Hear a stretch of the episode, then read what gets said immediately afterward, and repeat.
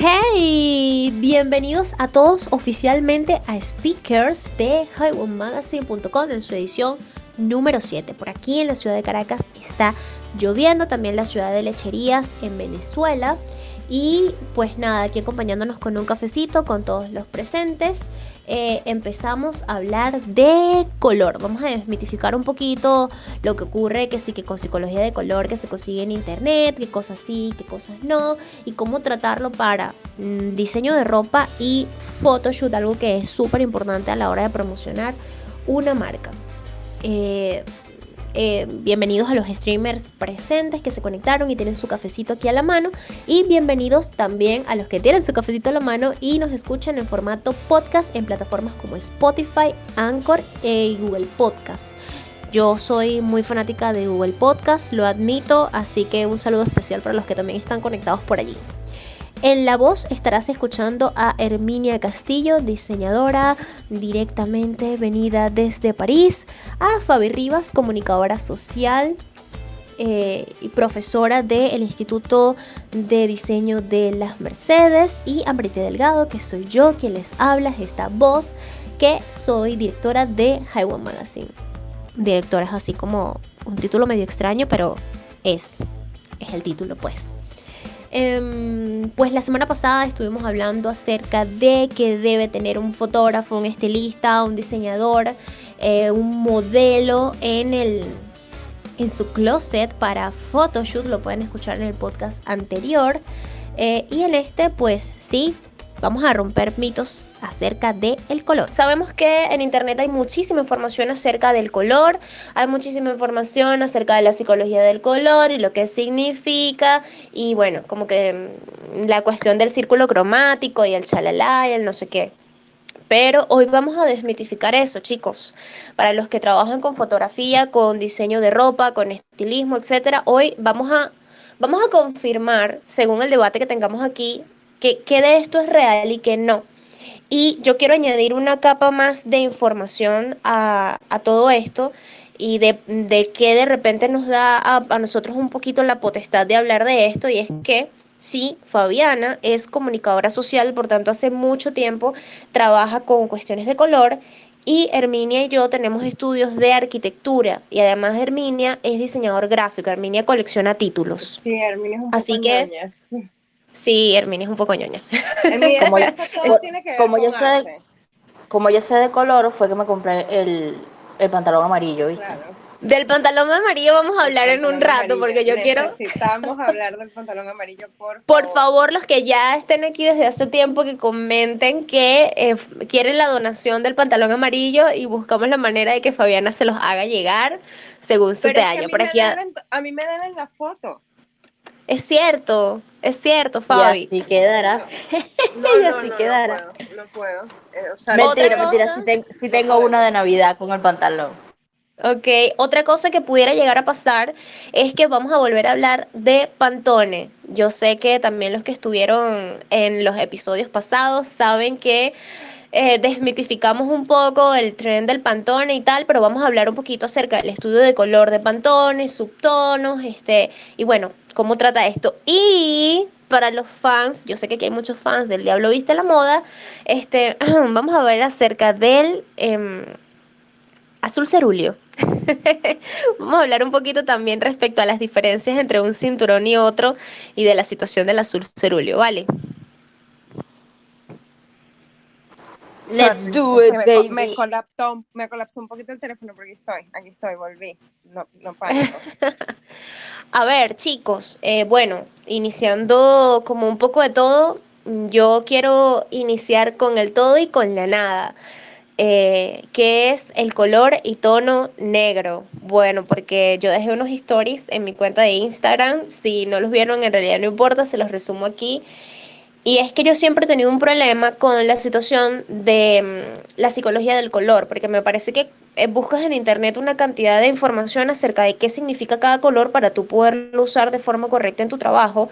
Y hay demasiadas cosas como raras y demasiadas mm, eh, informaciones como muy no, no, tienen profundidad, ¿no? Es como que, bueno, el azul significa esto y se usa para tal...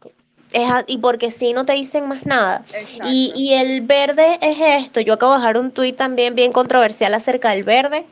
Eh, pero mira, yo creo que yo inicié con este estudio de color en mí misma con el color negro.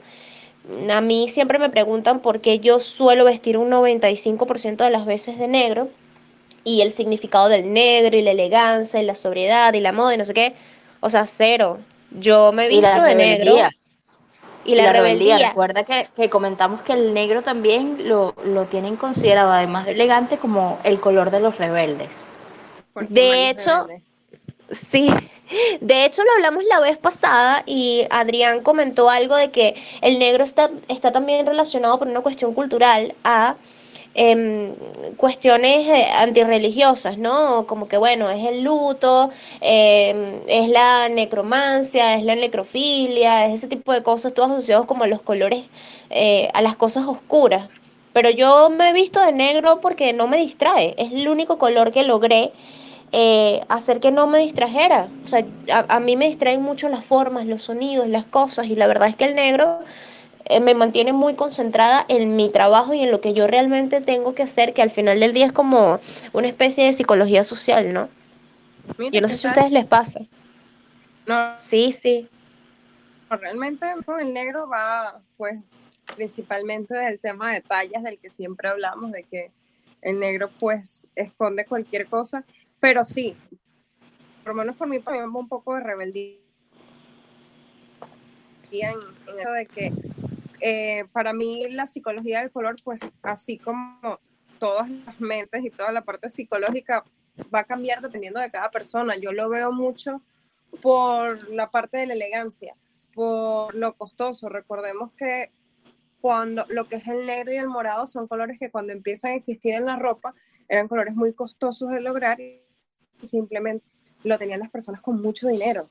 Entonces, yo lo... El azul, el, hay un azul que, o sea, era como un azul, era un azul que era un pigmento que se traía de no sé dónde, que sí de India, y era, costosísimo usarlo para los pintores y empezó a asociarte, igual que el morado. El morado se lograba, Hermi, de unos caracoles. de, tenías que cortar un montón de caracoles para poder extraer ese pigmento y empezó pues solamente a ser usado las personas que podían pagar ese trabajo en Grecia. Bueno, o sea, que, el, que, el, morado no era un color cruelty free. No. Aparentemente no. no. sé cómo lo hagan ahorita, me imagino que ya hay muchas maneras naturales de hacerlo, pero en aquel momento no, pero sí era totalmente con, con, algo elegante, costoso. Y pues sí, yo realmente siempre lo he relacionado con, con elegancia. Y no hay nada más elegante que una prenda negra, independientemente de que sea algo tan, tan básico como una franela. Y es súper versátil. Y porque personalmente yo, para los que me conocen van a decir, esta pana está loca porque ella es una comiquita andante. Pero para mí los colores son demasiado alegres y no puedo. ¿No puedes qué? No puedo, no, no me siento alegre como para andar colorida todo el tiempo y es así como que no, ya va, me da ansiedad, necesito verme neutra. Ok, coméntenos aquí en el chat, este, ¿qué les pasa a ustedes con el color negro? O sea, ¿cómo se sienten con, el color negro? Y luego vamos a ir eh, explorando otros colores como de negro claro y vamos a pasar por el arco iris. Aquí Samuel nos dice, además de que quiere ver la foto del pantalón amarillo, que en Venezuela el color de la necrofilia es, está más asociado al rojo. Oye, no estoy muy segura porque yo no sé de qué va la movida, te comento, no sé mucho de qué va esa movida pero para mí estaba como con el negro, ¿no? Mm, es interesante. Sí, realmente eh, hasta donde yo sé mis conocimientos va con el negro. Nosotros el rollo que tenemos con el rojo, pues creo que no es un secreto para nadie que va más por algo político que otra cosa. Y también por eso yo creo que ahí nos da un poquito de razón cuando hablamos de que tal vez esta, eh, esta psicología del color que sale en los textos o en internet o nos enseñan tal vez no sea tan aplicable siempre, porque eso también va a ir por regiones, o sea, es como los vestidos de novia, para nosotros los vestidos de novia tienen que ser blancos, pero eso es una pequeña parte del mundo, en otros no, en otros el blanco es lo que quiere representar luto, lo que representa luto, que para nosotros es el negro. Yo simplemente creo que eso es lo que pasa con el rojo. En todo el mundo el rojo es un color muy positivo, pero para nosotros simplemente es algo malo por, por política, pues por más nada. Y eso afecta ah. nuestra psicología. Es así. Mira lo que nos dice aquí. lo que nos dice Samuel es que era un comentario político, en lo del rojo. Acuérdense que los partidos políticos aquí también están identificados con algunos colores. Ey, bueno, podemos, podemos hablar, podemos hablar de hecho de el verde em, y del morado, el morado en México y el verde en Argentina, y le estaríamos dando como una connotación completamente diferente a lo que tradicionalmente eh, vas a encontrar en psicología de color porque la sociedad va a cambiar, ¿no? Siempre va a estar como dándole tildes a los colores constantemente. Y de, precisamente cómo esos colores los vas asociando con, con los movimientos, porque si ya hemos dicho lo de que los colores negros pueden estar asociados más allá de la elegancia y con la rebeldía, fíjate que es bastante curioso que este movimiento, mm, o sea, las chicas de los pañuelos verdes, este, escojan precisamente eh, este color como su bandera, así como creo que es en Chile, donde hay una ley que se llama la ley púrpura, que busca que las mujeres que hayan sufrido un aborto no las coloquen en el mismo lugar que las mujeres que pudieron parir. Entonces, el verde podría representar, yo aquí no conozco muy bien el movimiento, pero podría ser tomado este, como una cuestión de naturaleza esperanza y control sobre ellas mismas, que es parte de lo que, de lo que ellas pregonan.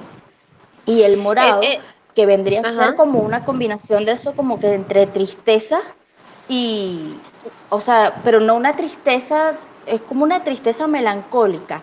De hecho, en las películas, eh, o vamos a ir una más cercana, en Pantera Negra, cuando este niño tiene la epifanía con el papá, todos los subtonos de la escena son como morados, son como púrpuras precisamente porque es como una tristeza más nostálgica. Okay. Y la flor tenía tono, tono morado también. Lo que pasa es que, lo que pasa es que aquí es donde empezamos ya la, la cuestión. Y es que podemos decir morado como un espectro muy amplio de color, pero en el morado está eh, desde el magenta hasta el lavanda. Y o sea, son dos extremos como eh, que, te dan otras cosas, otras vibras, ¿no? Sí, y son morados los dos. Es, como hay, hay subcolores. Mira, el morado también representa fantasía, dice Vanessa. Oye, Vanessa, yo no, no sabía eso, pero me parece cool. A ver, aquí Samuel nos comenta que el rosa ah, y los tonos fucsia están asociados a el cáncer de mama, en el caso de mm, el país Venezuela. Mira, yo puede ser también por, un, por un margen político. Perdón, de marketing el movimiento de lo del cáncer es mundial y dependiendo del tipo de cáncer tienes un color. El de mama es rosa, pero sí, sí, eh, pero el amarillo, el amarillo creo que es el infantil, el cáncer de niños y cosas así. O sea, para cada tipo de cáncer le asignaron como un lazo de color, no le vamos a decir un color, un lazo de color. Creo que es a nivel mundial. Mm, corríjame si me equivoco, pero estoy casi segura que es a nivel mundial. Sí, lo que pasa es que aquí empieza esto, ¿no? Este, estamos todos revueltos hoy con, los temas y los colores. El, el, rosa, dependiendo del símbolo en donde se ponga, va a tener un sentido. A ver, vamos a, vamos a devolvernos a la psicología del color, ¿no? En psicología del color, eso no lo vas a encontrar así facilito en internet. El rosa es un color que está muy asociado a el color de nuestra piel, porque pues todas las pieles tienen de alguna otra manera algunos tonos rosáceos. Aunque los maquilladores que estén presentes o que sepan de maquillaje me van a decir que las pieles no todas son subtonos rosa. A ver, tonos beige y rosa y alrededor de ellos están asociados como a la afabilidad de la piel.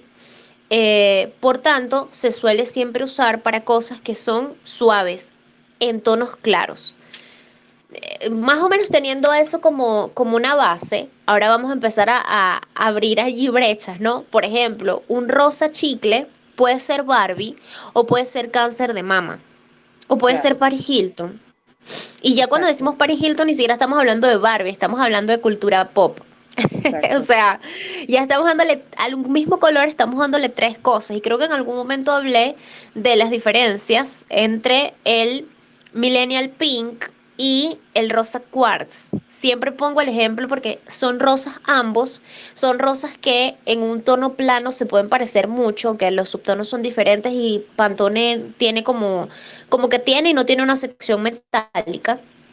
Eh, el, el Millennial Pink sale prácticamente como una eh, postura mm, como medio de protesta con el, sin género y no sé qué y tal de la cultura millennial. Pero es que el rosa quartz se populariza con el movimiento eh, Boss Girl, y entonces entra todo esto que sí que las Kardashian empezando y yo soy mi propia jefa y no sé qué, y power y tal. Y, seguramente, seguramente por eso esta niña de legalmente rubia usa tanto ese mismo tono. Lo, También se lleva hasta allí, sí, pero es diferente, es muy diferente al rosa. Paris Hilton, que está más pop, es muy diferente a la causa del Millennial Pink y, y estamos viendo que es muy diferente a la causa de, de, del cáncer de mama. Y entonces cuando vas a buscar psicología de color, ¿qué significa el rosa? ¡Ay, el rosa significa mucho amor! Y es como que, ¿cómo trabajo yo con esto? ¿Cómo yo armo un concepto, un photoshoot o una colección con, esto que no tiene dimensiones? ¿Qué es esto? Sí, por eso eh, volvemos entonces a, lo que estamos hablando. O sea, para mí, Herminia siempre tratando de, llevar todo a diciéndole que no tienen razón, pero es que para mí es simplemente algo que va a ir de tanto de la época, de las tendencias, más que de que, mira, el marrón significa esto, el verde significa, no sé, esperanza. No, no, no. O sea, eso va a ir también dependiendo de, de lo que esté viviendo la sociedad en cada, en cada época.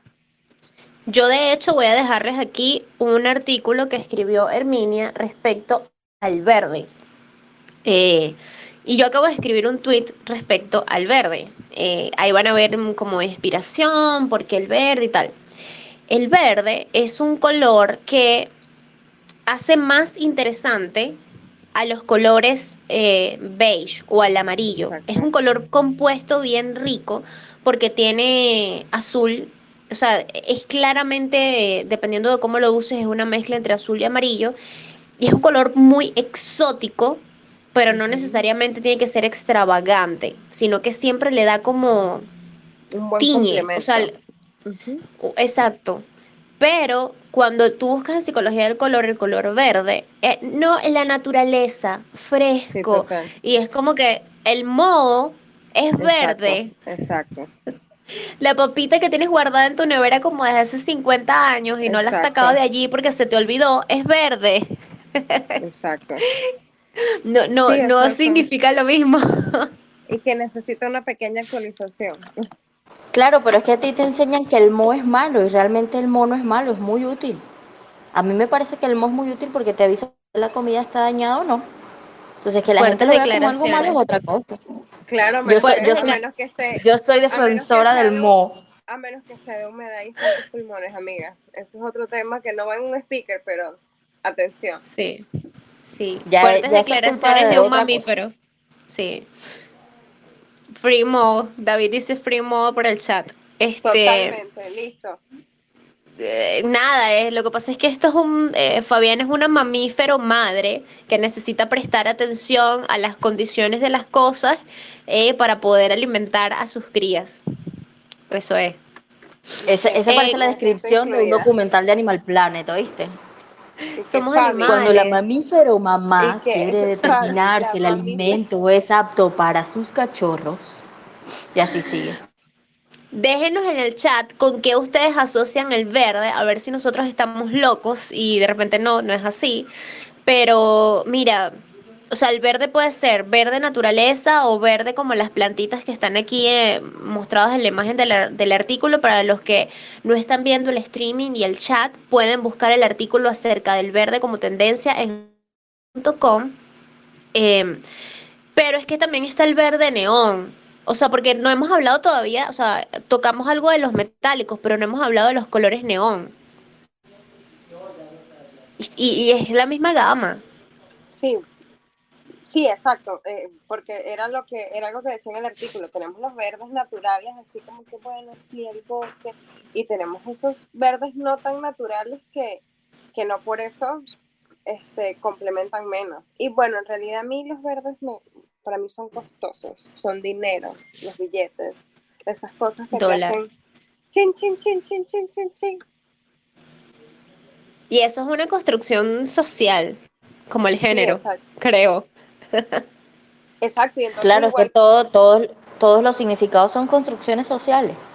Y eso vamos también con los neón. O sea, yo recuerdo que cuando yo estaba pequeña, un color neón te decía como que cuidado. No era así como que algo negativo, pero sí había advertencias, la naturaleza y, Warning. y ahorita simple, exacto, y ahorita simplemente es una tendencia de que si no tienes algo neón, no estás en nada.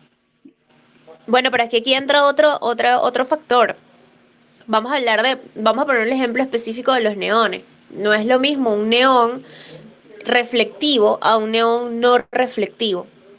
Un neón reflectivo va a llamar la atención, es obvio por la cantidad de luz que va a, rebotar en, el, en, en, cualquier iris o en cualquier cámara o lo que sea, pero si el material es, es reflectivo y te lo están poniendo en un anuncio en una carretera, no es lo mismo que te pongas unos zapatos neones desaturados, por ejemplo. Tengo a mi perrito activo, voy a apagar el micrófono. Yo te iba a decir, están ahí. Ya que volteé a los míos. Y yo, que mi perro no, mi perro. y que los neones también se unieron o, sea, o comenzaron a, a popularizarse cuando volvió esta la movida esta del, del tecno, de la música también electrónica, que como que se asoció mucho con, con los colores neón y, y, estos colores chillones que me imagino que comenzaron a asociarse con, con la energía, exacto, con algo muy dinámico, muy enérgico, porque así de hecho es ese tipo de música. Sí, sobre todo porque también recuerda que para esa cultura, no estoy generalizando, pero usualmente ese, ese tipo, las, los eventos donde están ese tipo de músicas, hay también estupefacientes y cualquier tipo de cosas que las sensaciones cambian también dependiendo de los colores que, que puedan percibir. Pero ya después eso fue evolucionando y fue saliendo de ahí, nosotros podemos ver, no sé, un video de música urbana donde tenemos esos mismos colores, que ya es una cuestión de que, bueno, se volvió una tendencia y no podemos hacer nada para cambiarlo. Pero no es un color que, por ejemplo, ves en el Vaticano. O por lo menos ningún ah, neón. claro, claro. Estamos hablando de que no es un color tradicional. son, eh, este tipo de colores neones y fluorescentes los que por lo menos se les suele poner a, a los porteros en los juegos de fútbol precisamente no, además es para que se distingan de los otros jugadores, es para que resalte entre los demás. Por ejemplo. Eso para los, eso para los que quieren diseñar mm, eh, uniformes para equipos, chicos, que el uniforme de Francia lo diseña Jean-Paul Gaultier y está pendiente de esas cosas porque formó parte de la chamba. Claro, em, totalmente. Yo, esas cosas que, que hay que tomar en cuenta para poder hacer ese tipo de trabajos especiales que tal vez uno dice, Ay, bueno, pero no le voy a prestar atención. Pero sí, son oportunidades que se presentan. Por lo menos yo jamás me imaginé que iba a terminar siendo un, como que modestia aparte, pero medio conocida por hacer Filipinas. Y yo jamás me senté a averiguar cómo funcionan y pues resulta que ya he cuantas y me ha tocado estudiar de Filipinas. Okay. Filipinas, es que él se, se entrecortó un poquito. ¿Que nunca pensaste hacer Filipinas? Sí, jamás, jamás me imaginé y bueno, me tocó aprender y, y sí hay cosas como que... Y ahí es donde vas a lo del color, que por lo menos es como medio tradicional que sean blancas y tal, pero como diseñador empiezas a decir, ok, yo puedo respetar ese detalle, pero, pero ¿por qué si se ensucian tanto? Y empiezas a jugar como que un poquito con lo tradicional, pero a meterle también como que tu propio entendimiento del color y cómo lo vas a usar mejor. Yo, creo que en, este caso los blancos se, utilizan mucho precisamente, o sea, claro, uno dice no tiene sentido, lo que pasa es que en este caso la filipina blanca, te demuestra a qué, o sea, qué nivel de pulcritud tiene la persona que está cocinando. Por eso las batas de los médicos son blancas, por eso los trajes de las enfermeras son, bueno, algunos son blancos, por eso esos lugares son blancos. Como que para que lo más, el sucio más mínimo se note y tú te des cuenta, o sea, estés en alerta. Claro, claro, pero... Por, por eso los vestidos de novia occidentales son blancos. Exacto. Pero si lo ves... No, los vestidos de novia blancos no van relacionados más con la pureza de la mujer.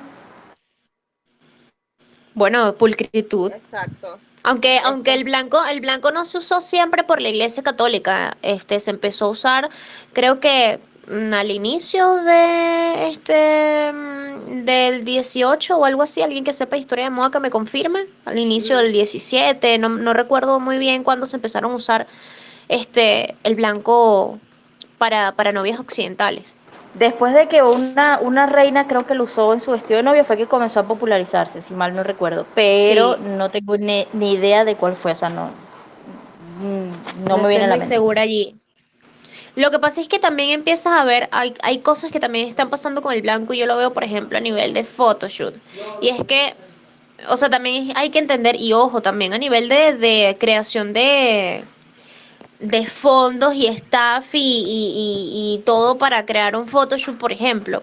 Y es que hay muchos tipos de blanco. Siempre va a ser pulcritud, pero hay muchos tipos de blanco y hay blancos que te ofrecen mejores matices para combinar, porque tampoco hemos hablado de eso, de las combinaciones, y, y eso es un tema también, porque no es lo mismo un blanco ahí ostra, chillón, que un blanco matizado que al, que le puedas poner encima este otros colores sí que brille de, una forma toda loca y es porque también tenemos que hablar de los subtonos. O sea, hemos hablado de que dentro del rosa hay un montón de tipos de rosa, sí, pero mm, dentro de los tipos de rosa también hay un subtonos cálidos y fríos eh, y mezclas que son bien interesantes, ¿no? Además, del significado, em, hablando de su utilidad, mira, también, ¿no?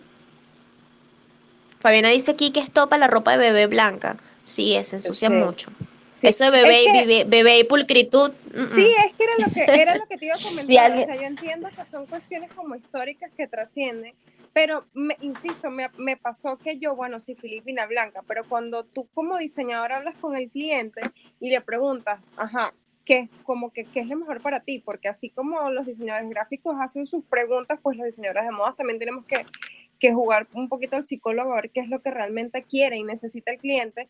Lo primero que te dice es que las Filipinas blancas son una tortura. Entonces es así como que, ¿por qué no darle comodidad también a una persona que, que pues que va a pasar todo el día trabajando en cocina y, lo, y por lo menos merece ponerse el color que le dé la gana dentro de la cocina? Que en mi opinión deberían estar más... Son horribles, son horribles y desmancharlas son un dolor de cabeza, te lo digo porque lo vivo. influir más el hecho de que tenga que los proteja, una tela que sea fresca, algo con lo que se sientan bien, porque yo también soy partidaria de que si estás metido dentro de la cocina tienes que sentirte bien con cómo te ves. Y bueno, y después dejamos lo de la pulcritud, porque vamos a estar claros, no todos los chefs salen al público a decirle como que, ay, mira, soy el chef, estoy limpio, mi restaurante está limpio hay que ser prácticos con los colores. Mira, aquí David, eh, devolviéndonos al neón, dice que eh, para hablar de los neones tendríamos que remontarnos al pop art de los 60 y 70.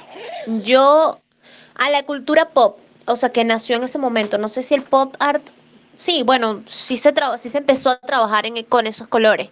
Lo que pasa es que cuando estos colores empiezan a entrar como en la palestra y llegan a su más fuerte en los 80, eh, es porque estábamos saliendo de una paleta de colores tradicionales, estrictas y cerradas. Primero, estábamos saliendo de todos los colores súper bonitos, súper con profundidad, desaturados o saturados pero con subtonos, el azul de Van Gogh, que no es un azul chillón. Estampados de eh, flores.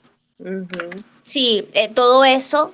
Y empieza a llegar el constructivismo. El constructivismo es Piet Mondrian con unos colores amarillo, azul y rojo que yo, yo no sé, o sea, esos son los, los, colores que peor combinan entre sí. O sea, la, psicología de color de esa unión es, es horrible y es la bandera de mi país, pero, es horrorosa.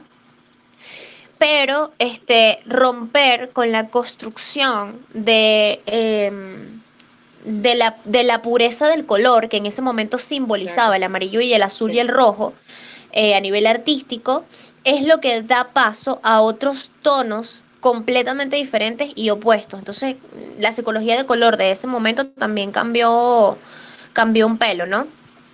Eh, la, la, la, otra cosa que creo que nos pasa ya, como que teniendo un poquito en claro que eh,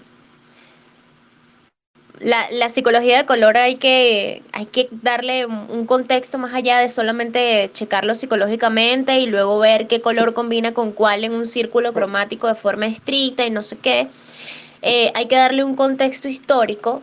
Por ejemplo, si vamos a poner muchos neones para los chicos que quieren hacer mm, este vestuario, que quieren sacar colecciones temáticas o que quieren hacer fotoshoots temáticos, si tú quieres usar colores neones, sabes que de alguna otra manera vas a, vas a, entrar en eh, el proceso. Mm, voy a intentar explicarlo. Vas a tocar una tecla dentro de la memoria del usuario y si dentro de esas memorias está asociando el neón con la diversión y los 80, de inmediato esa persona que está observando tu prenda o tu arte se va a devolver a ese sitio, porque los humanos trabajamos con las memorias que tenemos.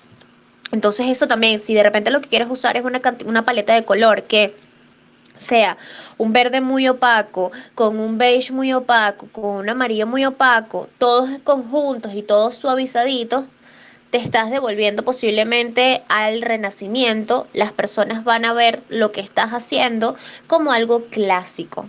A pesar de que el, verde signifique naturaleza, el amarillo signifique esto, el beige signifique esto, porque mira, te estoy describiendo prácticamente los colores de la Mona Lisa y de casi todas las Madonas de 1900, perdón, de 1400 y 1500, ¿no? Entonces, jugar con eso también es interesante, más allá de la psicología del color. Eso, eso anótalo como un dato. Sí, claro, es eso. Es, también saber que también por eso es que a veces cuando van a diseñar, uno de mis primeros consejos es colocar en tu mente quién es tu cliente. Obviamente todos queremos venderle a todo el mundo, pero a veces tú dices, no, yo quiero venderle a las personas de tal generación. Y ahí tú puedes hacer ese tipo de estudios. ¿Cuál fue la generación de oro de nuestros papás? Mira, no sé, en los 80, por decir algo pero es que obviamente no va a ser lo mismo para una persona de nuestra generación, porque para mí los 90 fueron lo máximo y yo sé que yo voy a morir diciendo que los 90 fueron lo máximo, pero tal vez para nuestros papás los 90, ¿qué importa? O sea, esa fue la época en la que todo se fue al cipote porque la tecnología nos acabó. Entonces ahí también aplica mucho la psicología del color, saber a qué tipo de persona tú le estás diseñando o para quién estás trabajando para poder diseñar, porque no puedes, no puedes satisfacer todos los gustos. Eso es interesante. Eso es, eh, mira chicos, mira Herminia, tú acabas de decir algo que a mí no se me hubiese ocurrido ni en 50 millones de años. O sea, si tu público, no, no, no, ya va, ya va, esto hay que decirlo. Si tu público, su, su momento de oro fueron los 80 y vienes tú a darle ropa negra y esa persona la felicidad la asocia a los 80 y toda una cantidad de colores encima, no es que lo vas a vestir como un payaso, pero tú vas a tener que darle chispa, así sea con color negro, que puede ser que esté de moda en ese momento. Tienes que darle chispa porque ese es tu target. Y si tu target es noventero, tú tienes que mixar entre los colores opacos, el minimalismo y detalles en neón. Eso, eh, uff. Segmento de mercado, anoten. exacto, lo ves incluso, por lo menos yo lo noto mucho con lo que es el, como, es que le dicen ahorita, rosa palo. En mi época, la señora de 30 años que tiene una época, el rosa palo se llamaba rosa vieja y eso era de señora. Eso era de cortinas de casa de señora. Y ahorita todas las chamas de 18 años tienen algo rosapalo porque no hay nada más femenino que un rosapalo en tu closet. Mi mamá me trataba de poner vestidos rosa vieja y yo decía que yo era de antaño. Entonces, siempre tienes que saber para quién diseñas, es así. Siempre tienes que saber, ah. aunque seas un batacazo y le gustas a todo el mundo, siempre tienes que saber y, y también en el caso de ver, ver la, la utilidad de, o sea, la utilidad que le vas a dar el color porque esto es cuando le estás diseñando a por lo menos a gente en particular.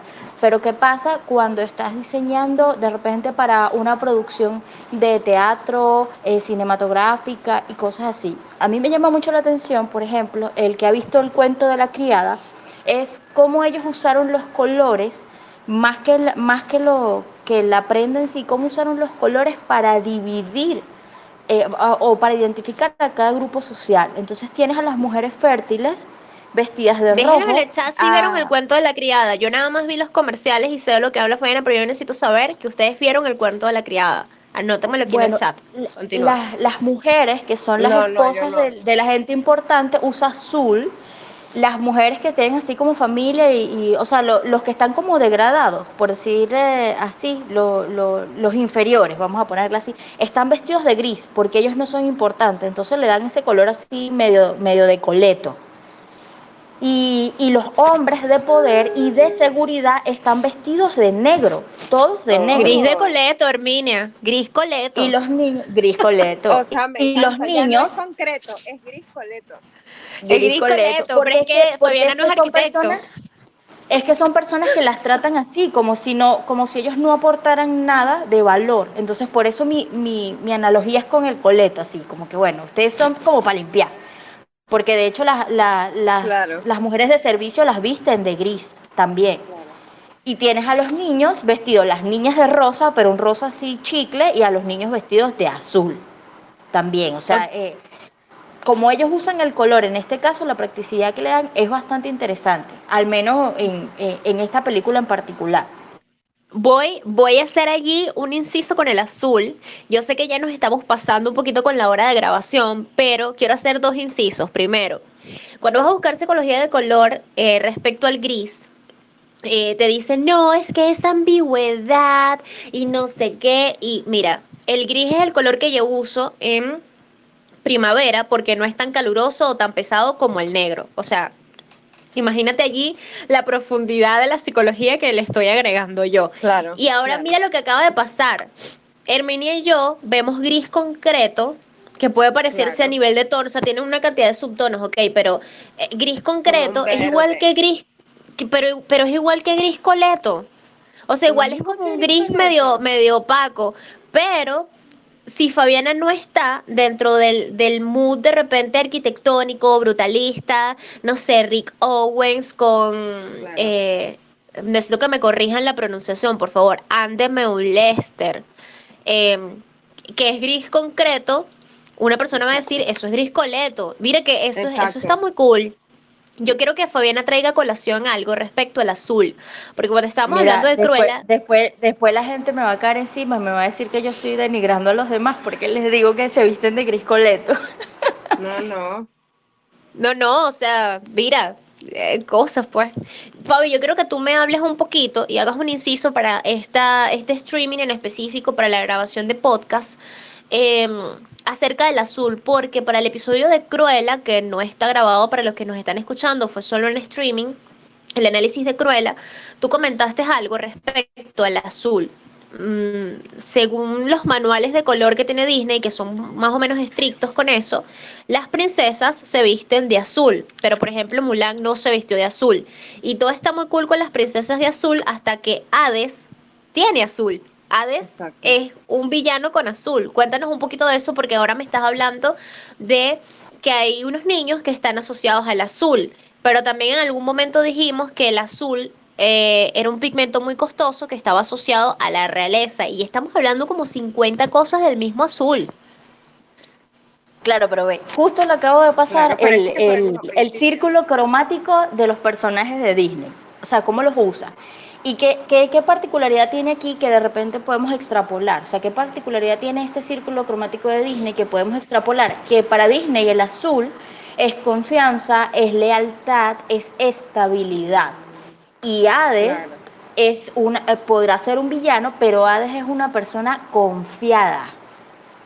¿Ves? Y, es, y ahí es donde lo usan. Hades viene a ser una personalidad Eh, no, no es confiable. No, confiada. Pero Está seguro eh, de sí confiada, él, ajá, él Ah. es seguro de sí mismo. Ah, ya, Entonces, ya.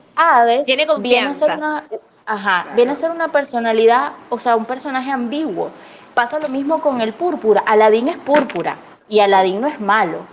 No. Cierto. Este, ah, bueno, podemos entrar dentro de esto de que, bueno, pero es un ladrón y todo, no importa. Aladín en estos momentos no es malo. Ana de Frozen, que es la que mm, este, es la hermana, ella eh, no es mala, pero ella también está caracterizada como con un tono de, de morado que lanza más al magenta. Entonces, es bastante interesante, por ejemplo, Como si vuelvo a llevar al- Como como Úrsula. Úrsula, si, si lo vuelvo a llevar a- al ejemplo del cuento de la criada, las mujeres, las esposas, están de azul porque ellas representan la estabilidad del matrimonio, que es una de las banderas de la sociedad, de, de esa sociedad, y la lealtad, o sea, la lealtad, la estabilidad y la confianza que ellos tienen en, en esa sociedad que se está insta- instaurando. Yo te añado algo Entonces, acerca o sea, del morado. e- Estos colores, estos colores no, no suelen escogerse al azar. Lo que pasa es que uno, ay, sí, qué lindo y todo. No, eh, todo, todo eso tiene que tener un porqué. Siempre hay símbolos y hay signos que, o sea, que nos dan un mensaje. Como el que les conté de, mm, el que vimos con el vestido este de Cruella que estaba hecho con papel periódico y era de los titulares de ella. O sea, ahí está el mensaje. O sea, la prensa era la que la estaba construyendo a ella. Eso no fue cualquier periódico que agarraron. Ay, mira, me quedó ahí de, en una pila. Ahí hay mensaje. El detalle es que uno tiene que entender y descubrir O- o- esos mensajes. Yo pienso que no siempre los descubres. Pienso Exacto, que pero- pero intuitivamente, te da exacto, intuitivamente tú captas el mensaje Exacto. en el subconsciente o en un consciente este real mientras estás viendo lo que estás viendo. Yo quiero añadir algo respecto al morado y el azul. Muchos de los artículos que consigues en internet respecto a psicología de color son de personas que se dedican a tratar con marketing. Y en Claro, el marketing, eh, desafortunadamente muchos de estos artículos sa- te enseñan a vender marketing y tú lo que necesitas es vender o necesitas es información un poquitico más técnica, pero eh, cuando te dicen, sí, cuando tú ves, ¿qué significa morado? Es que está asociado a la tecnología y es como que, pero No. ¿por qué? Exacto. El naranja es que está asociado a las noticias. El azul es que está asociado a la tecnología. Y tú, pero, o sea, ¿por qué? Es más, con el azul pasa algo muy particular, sin ni siquiera irnos demasiado a toda la amplitud y gama de azules que puede haber. El azul siempre se dice que está asociado a la tranquilidad, ¿no? Porque bueno, es un color que no sé qué, qué tal. Mm, Resulta que yo no sé, o sea, yo necesito que ustedes me lo digan aquí en el chat y esto es muy importante porque yo tengo una lucha con el azul. Y es que eh, investigando muy fuertemente en algún momento para crear un producto azul y darle concepto y tal, me consigo que el problema que tiene, que tenemos los humanos con el azul, es que el azul lo asociamos a cielo y a mar. Sí. Eh, entonces es un color que así como nos genera paz, también es po- por, el tono, que es un tono suave, también es inquietante, porque además no es un color natural. El rojo es un color relativamente natural, que lo vemos como en algún momento Sí. más en, en la cotidianidad de las cosas eh, o en la naturaleza. El amarillo, el sol, la, la fuerza, pero Era cuando, decir, cuando atardeceres los puedes ver Exacto. pero cuando hablamos de azul, de inmediato nuestro cerebro reptil tal vez este, va a, a- a tantear cosas que no podemos controlar. Entonces un, es una tranquilidad inquietante o intranquila. Yo no sé si a ustedes les pasa que el azul no es un color pacífico. O sea, el color a, a mí no me da paz el color azul. Mira, no lo había Yo creo que pensado. depende, creo que depende Sí. del azul también. Sí. A mí me Y pasa depende eso con de el en qué, de en qué uses el azul. Exacto, a mí realmente me inquieta el naranja, que hay gente que de verdad le queda bien, le gusta, pero para mí es un color súper cansón, o sea, súper estresante, me da, me da ansiedad. A, a mí Pero es lo que yo me... digo, cambia dependiendo de, de la persona, pues, y de la experiencia que viva cada quien. Aquí hay otro, aquí hay otro tono, sí, es así. Aquí hay otra cosa de la que no hemos hablado. y yo lo voy a hablar muy específicamente acerca del trend, lo, lo dejé en el anuncio a la hora de sacarlo, y es respecto al color avena, porque eh, el color avena es como el nuevo blanco, o sea, no te tienes que preocupar por la pulcritud, pero ya tú sabes que la cuestión es limpia. Exacto. Y este, pero ¿qué, ¿qué ocurre y por qué se populariza tanto el color avena? en la ropa y en los photoshoots. O sea, que, ¿qué pasa allí? En mi intuición, pienso que es el nuevo blanco, porque es un color que igual pasa como medio desapercibido y al estar muy relacionado con la piel y seguir siendo un color claro, em, me parece que da suavidad como a muchas cosas reales, ¿no? Como a realidades. Claro, es mi percepción. en, mi opinión va mucho con lo del el tema del minimalismo, porque Así como el gris es un color que se usa mucho para hablar de algo minimalista, el color avena es un poquito menos eh, frío, pero te da esa misma practicidad de poderlo combinar con cualquier cosa, que incluso lo vemos en los lienzos. Un lienzo, si mm, usualmente cuando tú ves un lienzo blanco, totalmente blanco, no te va a transmitir lo mismo que uno avena, por lo menos a mí me pasa, o sea, yo pinto mejor, a pesar de que uso tanto blanco como este tono beige para pintar, mm, me pone un poquito más creativa la avena porque es como más minimalista y siento que pueden entrar más colores y más cosas que en un blanco súper intimidante y frío. Si bueno, tiene sentido no, sí, sí, y, y, es que ese blanco, ese blanco así chillón puede, puede ser intimidante puede, puede causar bloqueos. Por eso es que a, los pintores les dicen que si ven el lienzo, o sea, que están bloqueados porque ven el, lienzo blanco, que comiencen a pintar y ya, y después, o sea, quiten el blanco así. Exacto, eso... por eso digo, al colocar un lienzo avena, puede ser más fácil conseguir ese proceso creativo que con uno totalmente blanco y que los tonos se mezclen de repente mejor, pero ya sabiendo que hay una base. Esto, eh, yo creo que aquí con esto cerramos la primera parte, pero dejando el tema al aire para empezar con la segunda parte, en donde vamos a poder platicar con ustedes.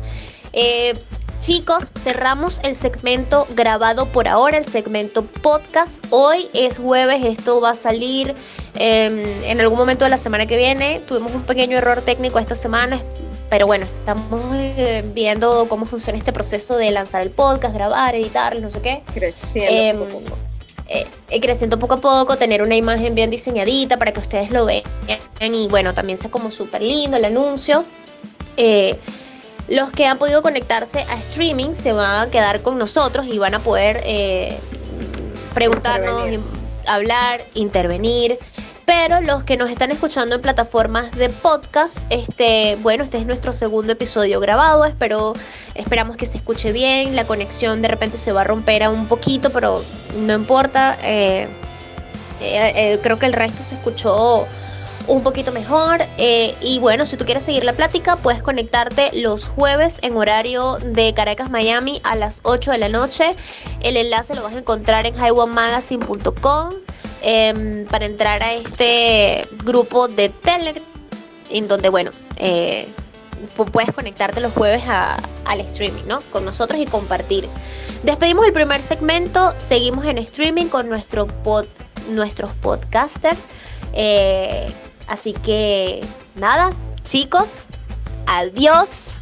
Nos vemos en el próximo podcast.